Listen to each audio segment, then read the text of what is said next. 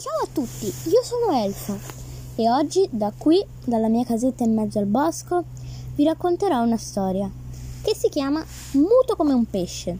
Tutti pronti? Andiamo! Io sono un pesciolino rosso, sono proprio rosso pennarello, dal muso alle pinne.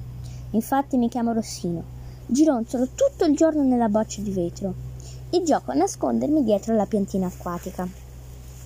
Qualche volta riposo vicino al mio sesso preferito, bianco e liscio. Io e Samuele, il mio amico bambino che sta fuori dall'acqua, ci capiamo benissimo. Quando si avvicina alla boccia di vetro e mi fa ciao con la mano, io gli rispondo con piccoli guizzi e tanti bacini. Se il sole entra dalla finestra della camera, Samuele mette la mia casetta trasparente davanti al vetro, così posso giocare con i raggi dorati. Brillo come uno specchio colorato. Quando ho fame, picchietto il muso sulla parete e lui mi dà un pizzico di mangime. Il giorno in cui è venuto al negozio di animali, con mamma e papà, Samuele si è avvicinato alla mia vasca, mi ha guardato in silenzio. Ma io ho sentito che mi chiedeva: Amico? Io gli ho risposto: Amico. E da allora siamo inseparabili. Mentre Samuele è a scuola, io vedo cosa succede nella nostra cameretta e quando torno a casa gli racconto tutto. Accadono cose buffe, come quella volta che due mosche litigavano per succhiare la polvere sulla mensola. Poi è arrivata la mamma, così quelle due sciocche se ne sono andate a bocca asciutta. Ma, succede, ma accadono anche cose brutte, come quel giorno che una cornacchia è entrata dalla finestra aperta e ha cercato di pescarmi con il becco. Che paura! Per fortuna sono stato più veloce e non è riuscito ad asciuffarmi. Oggi, in cameretta, è venuta la mamma. È rimasta per un po' a guardare la foto di Samuele con Spugna, quella nella cornice rossa appesa sopra il letto. Spugna, io non l'ho conosciuto, ma Samuele mi dice sempre che era il cane più bello del mondo. Aveva il pelo bianco e grigio, un enorme ciuffo in testa. Samuele voleva tanto bene a Spugna. Anche loro due si capivano al volo. Spugna parlava scodinzolando, leccando e facendo un sacco di versi. Samuele, però, a lui rispondeva con la voce. Un giorno d'estate, Spugna è scappato per gioco e Samuele ha urlato fortissimo per fermarlo, ma lui non è più tornato indietro. È finito sotto un'auto che correva veloce. Forse quella volta Samuele ha finito tutta la voce che aveva. Ora anche lui è muto come un pesce, come me ma io e lui ci facciamo delle belle chiacchierate. Buonanotte, Samuele, gli auguro quando è ora di andare a letto. Buonanotte, Rossino, mi risponde in silenzio. Il papà entra in cameretta con un gran sorriso e dà un bel bacio a Samuele. Tutto bene? gli chiede. Certo, papà, gli risponde lui, ma lo sento solo io. Il papà se ne va un po' triste. Allora suggerisco a Samuele. Regalagli un bel disegno. Samuele scende dal letto, prende i colori e disegna me. Aggiunge un fumetto che dice tutto bene e corre a portarlo al papà. Poi si infila di nuovo sotto le coperte. Il papà torna in cameretta con gli occhi lucidi e abbraccia forte Samuele.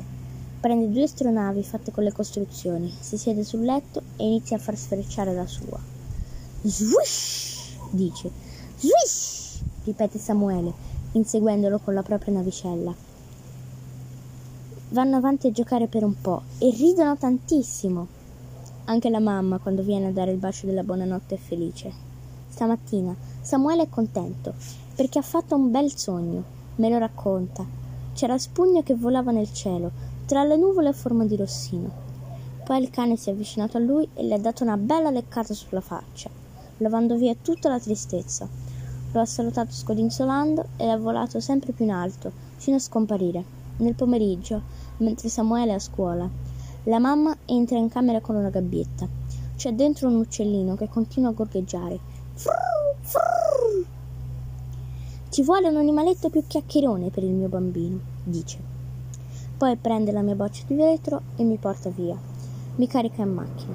Dove stiamo andando? Arriviamo a casa della nonna. Credo abbia intenzione di lasciarmi qui. Come sarà triste Samuele di ritorno da scuola, quando al mio posto troverà un canarino. Non si può chiacchierare bene con un canarino che cinguetta tutto il tempo senza ascoltare mai. Io triste lo sono di sicuro. anche se la nonna si dà un grande affare intorno alla boccia di vetro, per essere certa che non mi manchi niente, che mi arrivi abbastanza luce, ma che non sia troppa. Prova a chiamare il mio amico. Samuele, sono qui dalla nonna, vieni a prendermi. Ma è inutile, siamo troppo lontani. Io continuo a nuotare disperato, mentre la nonna dice: Questo pesciolino rosso è troppo agitato. Suona il citofono e la nonna va ad aprire. La sento dire: Samu, cosa ci fai qui tutto solo? La mamma lo sa? E poi lo vedo. Il mio amico mi corre incontro e abbraccia la boccia, premendo la guancia contro il vetro. Io gli rispondo con un super guizzo di gioia. La mamma mi ha detto che ti avevo portato qui e sono scappato a prenderti. La nonna ci guarda, i suoi occhi si, si illuminano. Ho capito, Samuele, lo spiego io alla mamma, dice. Prende il telefono e se ne va in un'altra stanza ma il mio amico afferra la boccia di vetro e usciamo di casa senza fare rumore. Vale essere certo che torni da me, mi dice, mentre scendiamo insieme le scale. È stato due volte coraggioso il mio Samuele. È venuto a prendermi e ora mi sta riportando a casa.